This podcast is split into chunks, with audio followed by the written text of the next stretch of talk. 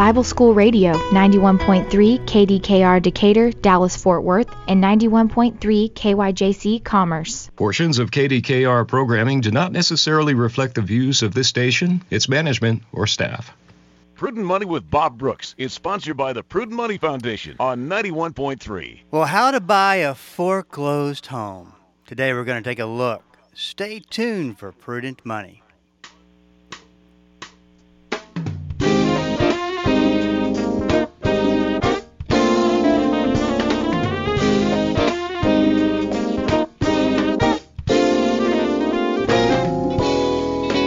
This is Bob Brooks, and you are listening to the Prudent Money Radio Show. Thank you so much for joining me today. You know I do appreciate it. Well, foreclosures increased in January, signaling distress among some homeowners, according to a new report. The report by Adam, an analytics company that specializes in real estate data, noted that the number of U.S. properties with foreclosure filings rose to 33,270 in January, up 5% from a year ago. And foreclosure filings in January were up 10% from December. Mortgage consultant Mark Pfeiffer, also known as Mortgage Mark, is here today to talk about this opportunity. Hey, Mark, are these statistics something that you're seeing in the real estate market? I mean, we're always going to have a number of foreclosures, and when 2 months' data isn't definitely setting a trend or anything, but it is something to keep an eye on.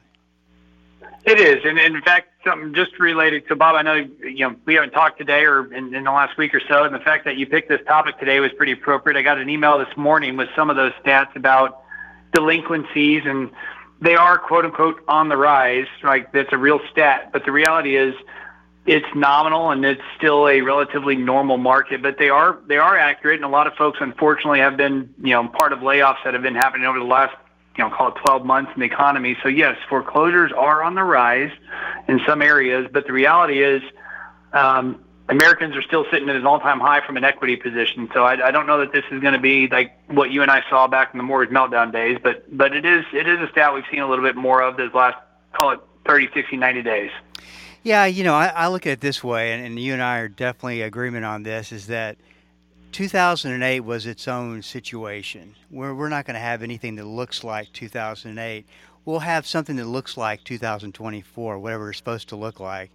And, the one thing that I wanted to talk about this, and I got most of what I want to ask you from a lot of the great content you're putting out on social media, is that people see these statistics come out and runs through their head, what if I bought some real estate?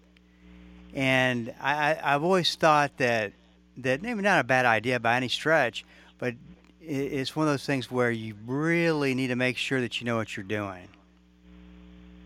I agree with you. Look, at the end of the day, over time, right?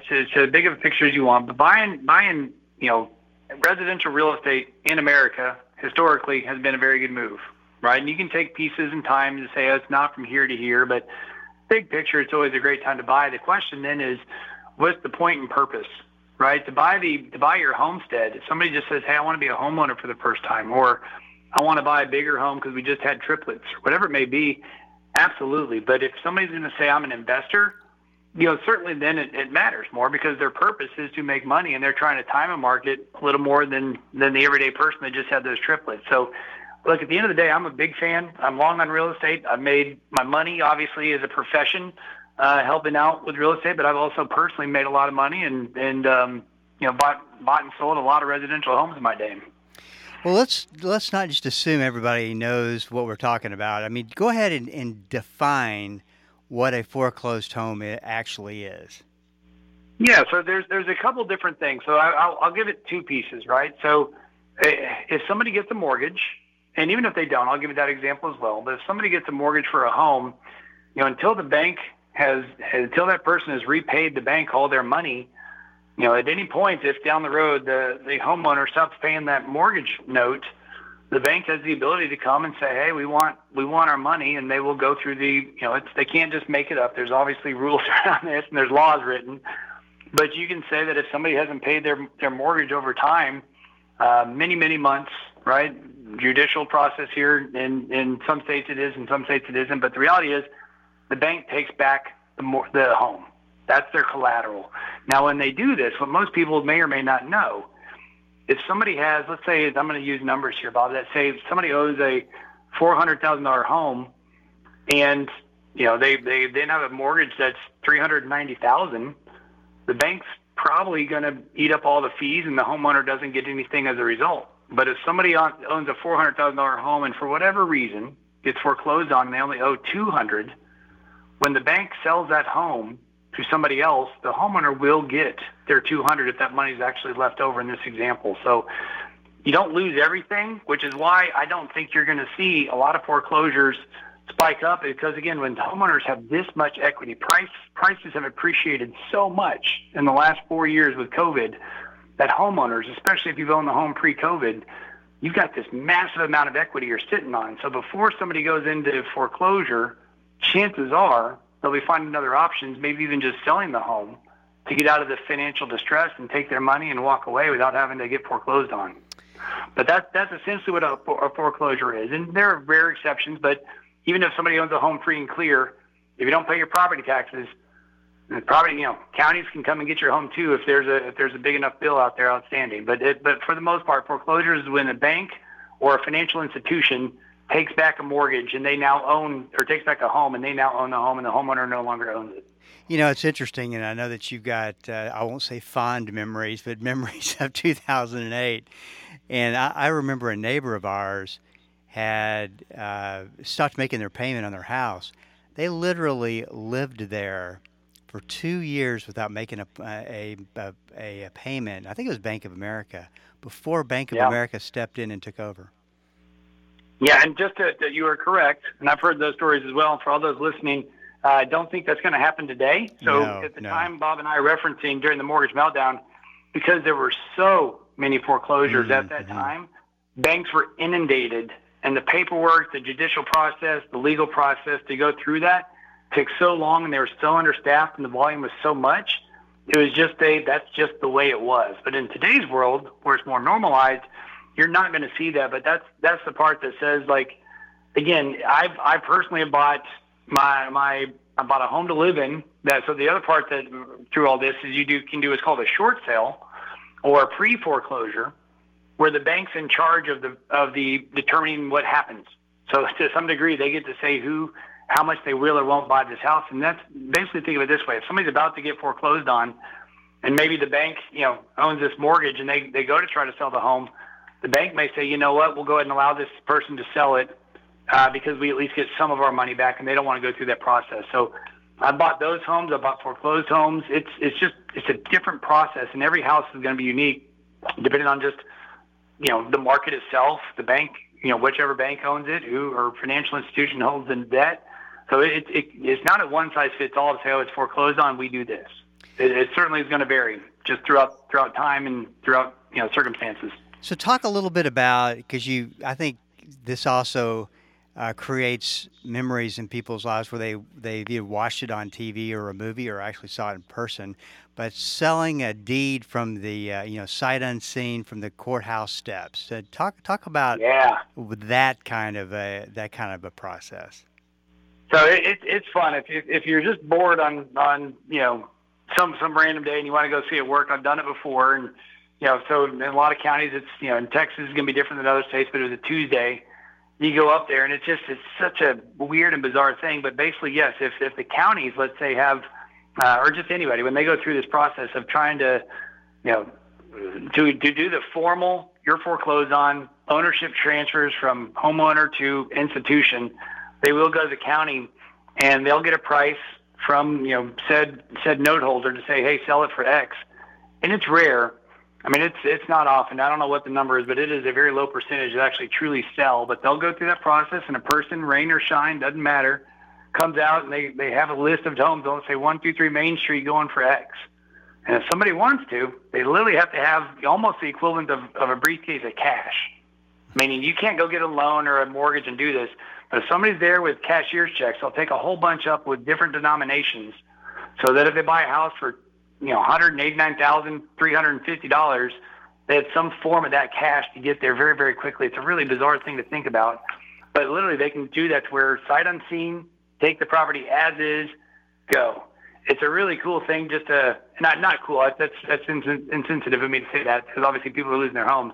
But as far as the process, it's just wild to think that somebody can come out and just buy something right then and there, with no access to the home and no. It's really bizarre. But it's, again, if you're interested, I'd recommend going to see it. It's just kind of a neat thing if you're truly getting into that market. But overall, I'd say most of the transactions, when banks take over, when companies take over, it's kind of a normal, air quotes, normal process, and that they'll typically have somebody in-house.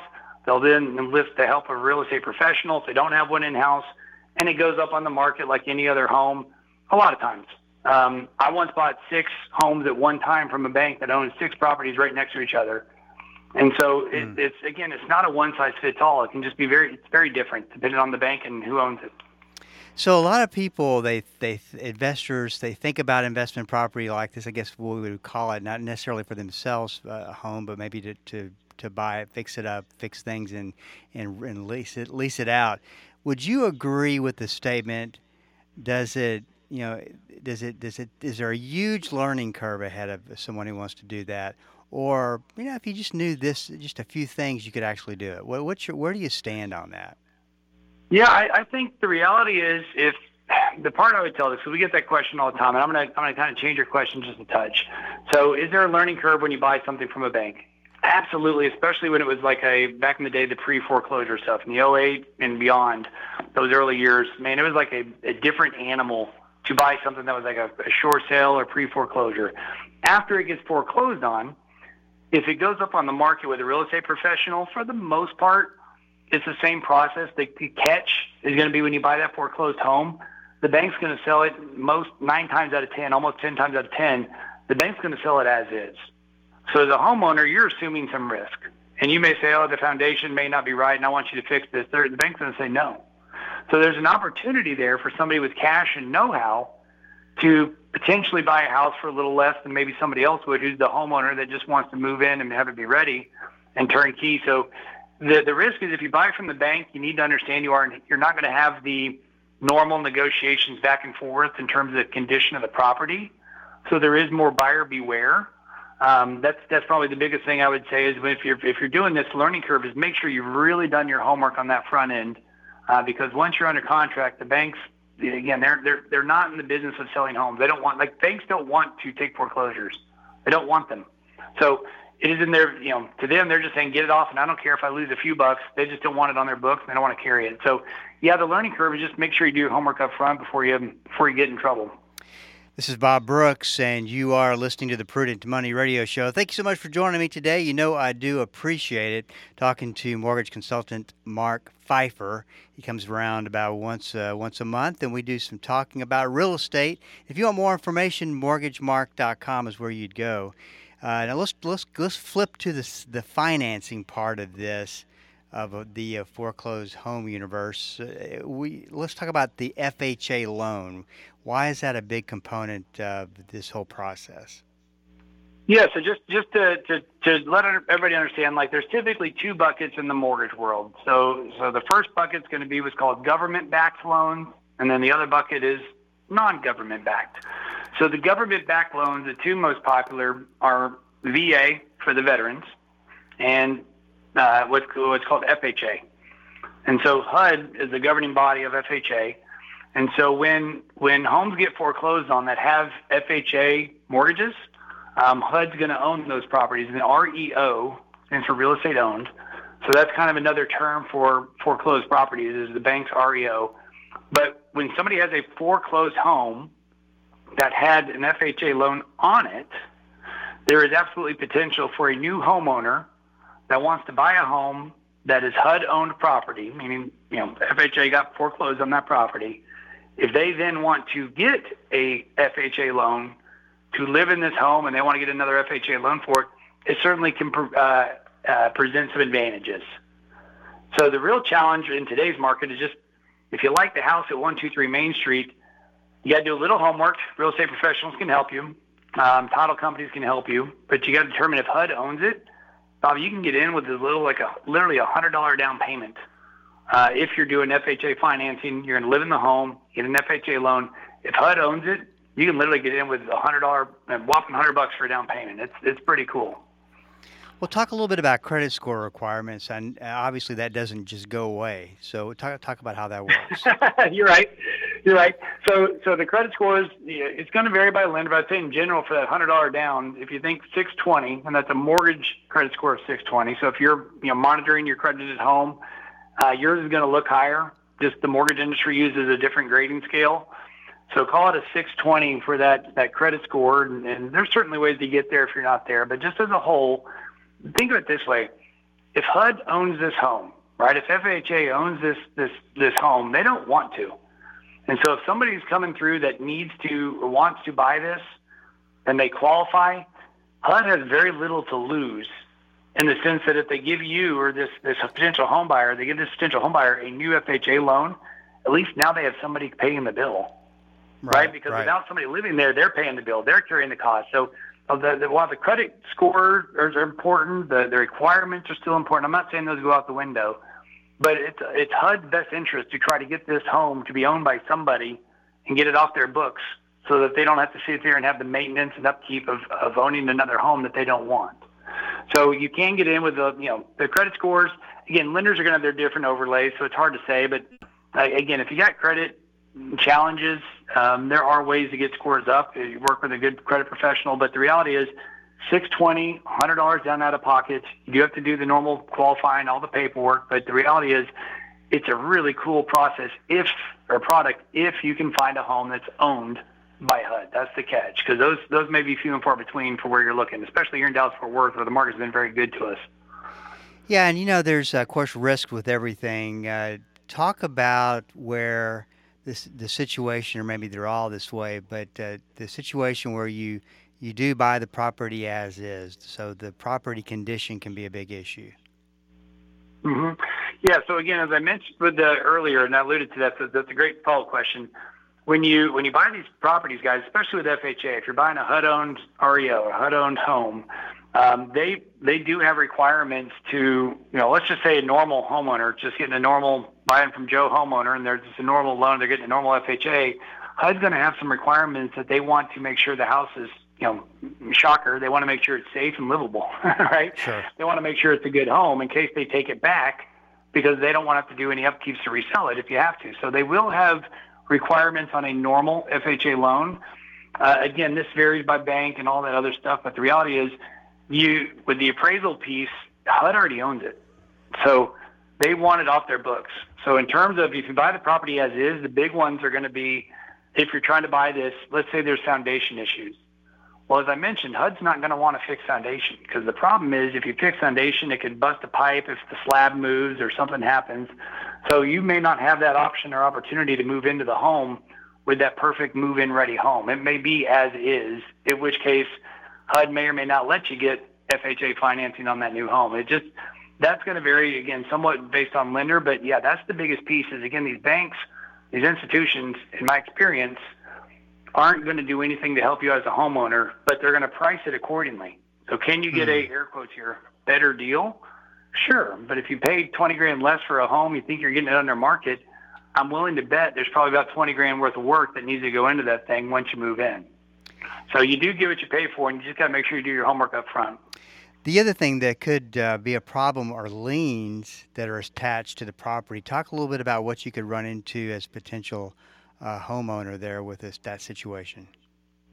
Yeah, so a lien is another word for somebody just, they say they're owed money and they've attached it to the property. That's what a lien is. So a mortgage, for example, and mortgage has a mortgage note that is then liened against the property that says, so this bank is owed X dollars for this mortgage. So when you go to buy a home, whether it's foreclosure or not, in Texas especially, but in all states, the homeowner wants to know that they're the only ones that have legal rights to the home, right? So with title companies here in Texas, it's their job and responsibility to do a title search that says, these entities, these people, these companies, they're owed X dollars. So in other words, if Joe is buying a home mortgage bank in his foreclosure example is going to owe this. Well, maybe there was also a roofer that did some work that's owed 10 grand that was never paid. There's chances that that roof, since it was never paid, that there could be a $10,000 lien on that property. There could be, you know, maybe this is an estate thing where somebody passed away and that's why I got foreclosed on it. They were ill, didn't something happen? Well, maybe a family member is trying to take some ownership in the property. So while that's not a lien, that's certainly something that may show up in the title search just to make sure you own it. So that's why title insurance is so important, is to make sure that when the transaction closes, the new homeowner is protected from all of that. So the title company assumes that risk and says, we've done our homework, everything's clean, and the new lender is going to rely on that information that says, cool, there is nothing out there outstanding that we don't know about. And if there is, it's a title company problem. Not the homeowner, not the mortgage company. It'll be the title company's problem for insuring that loan. So talk a little bit about, you know, you have to have some kind of idea of what the house is worth.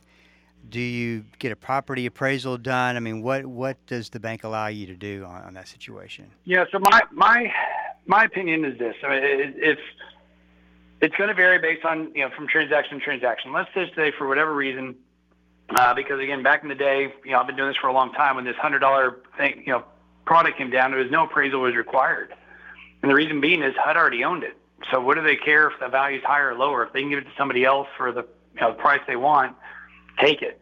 As a homeowner or the future homeowner, I would recommend it's all going to come down to who you work with, because even on normal, let's just say today, even a normal loan, Bob, you and I can be doing one together and helping, you know, if you want to buy a home and not FHA, but just normal, if there can be instances where an appraisal will not be needed. So maybe somebody putting enough money down, they got a good enough credit, they got money in the bank, they got a big down payment. The mortgage company may say, hey, based on what we know about this home and what's in the database about this area, this home, you don't need an appraisal. Well, that's good from a loan standpoint because it makes life that much easier. You save, you know, $500 to $700. But do you, a homeowner, really know what you're getting? So I could argue, again, as a mortgage guy, I'm going to say, cool, that's fun and easy. As a homeowner or a potential buyer, I would say make sure you're working with a professional, a real estate professional, a realtor, right, or at least talk to an appraiser, right, and try to get some opinion of value, because the reality is just because you're, you know, somebody's willing to sell it to you for that much doesn't mean it's worth that much. So I do think it's working with those professionals you trust, you know, like and trust, because a great realtor, not a good, but a great one's going to do their homework for you up front and say, here's where it is, here's market value, here's what we can get it for, because what market value is and what appraised value is are two different things. During COVID was the best example. People were willing to overpay on purpose. That doesn't mean the home was worth that. It just means that's what somebody's willing to pay. So even if a program allows you to skip your appraisal, I would at least do some sort of due diligence to make sure you know what the true market value would be from a lender's eyes, just so you know. I'm not saying you should or shouldn't do the transaction, but I would absolutely just do some homework on that for sure. You know, I think this has been a great half hour to get an idea of, hey, you got to know a few things before you jump out there and decide to buy real estate and lose a lot of money. But there is a path to get there, and I appreciate you sharing the information. Once again, mortgagemark.com. Mark, we'll look forward to seeing you next month. As always, thanks for having me, Mr. Bob. This is Bob Brooks, and you are listening to the Prudent Money Radio Show. And there is my cue right there, the ending music. If you got a question for me, please go to the website at PrudentMoney.com and send it in, because we are all out of time. Till we do meet again next time, keep the faith and have a great rest of the day.